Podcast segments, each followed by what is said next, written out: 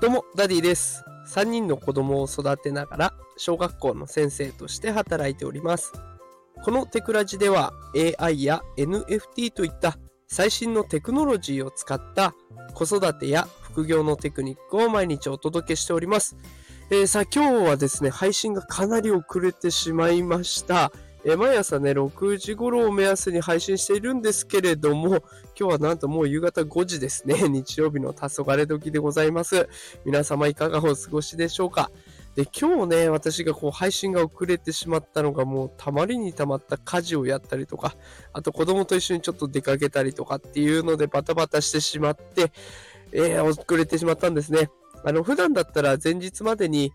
収録を終えておいて、当日の朝は予約配信という形でやっているんですけれども、ちょっとそこも間に合わず、もうバタバタでございました。で、私今日も一日ね、家事やってたんですけど、本当にね、家事が嫌いなんですね。あの、特に洗濯物。もうこれが本当に嫌いで、もうなんでこんなことに時間を取られなきゃいけないんだって思いながらやるわけなんですね。もうストレスでしかないんです。で、ただ、そんな時に、ちょうど Voicy を聞いていまして、沢まどかさんという方がいらっしゃるんですけれども、その方の Voicy でね、あの時間と場所の割り当て方で幸福度が変わるっていうお話をされていました。で、そこでお話しされてたのが、その沢まどかさんという方が、こう千葉の方から東京の方に移動しなきゃいけない。で、車移動になっていたんですけれども、通常だったら1時間20分で、で、そこ行き来、行き来じゃないですね。あのー片道、1時間20分で済むところが、なんとね、その時ちょうど渋滞にはまってしまって、2時間40分ぐらいかかるというね、まあ、大体倍ぐらいの時間をかけて、えー帰ってくることができましたというお話だったんですね。で、もう沢まどかさんすごい時間とかもきっちりされてるから、あの、もちろん渋滞にはまらないようにね、早めに行こうとしたら、ちょっといろいろバタついてしまって、渋滞に見事はまってしまって、クソーみたいな状況だったらしいんです。ただ、その車内での2時間40分が非常にね、快適だったというお話でした。で、どうしてかっていうところなんですよね、問題は。もう私もできればね、大嫌いな洗濯物だって干すのも畳むのも大嫌いなんですけれども、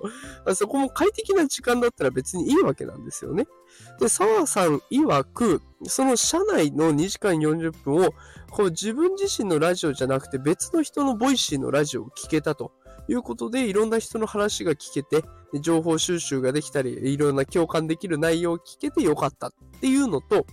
あとは納車したての車で移動していたので、まあ、渋滞ですからね、ゆっくりゆっくり進むので、そう、車内の中をね、いろいろ改めて見直すことができたということで、幸せな時間だったということをおっしゃってたんですね。で、確かにそう言われてみれば、この私が嫌いな洗濯物を干す、畳む、えーしまうみたいな時間も、うん、それこそ、stand.fm とか、 Voicy とかで情報収集の時間に当てられればね、ながら聞きしながらだったら、それってすごく快適な時間になるので、まあ、これからはね、そういった形で、その嫌いなものを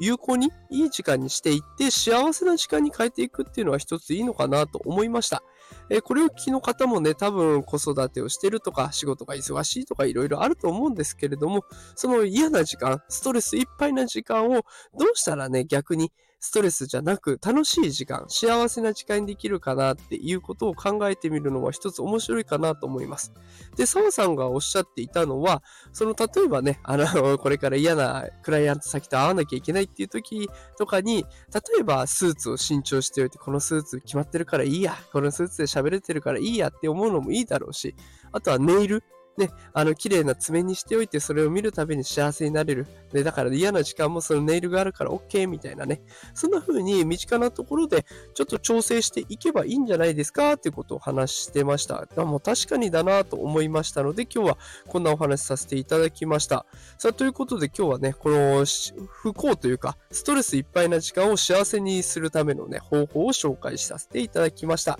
まあ、今日は日曜日ということでちょっと雑談っぽい話になりましたが、平日から、えー毎日ね、ずっと AI、NFT 最新情報をお届けしておりますので、最新テクノロジー気になる方はぜひまた聞きに来てください。ということで今日も最後まで聞いてくださりありがとうございました。また明日から1週間頑張りましょう。それではまた明日。さよなら。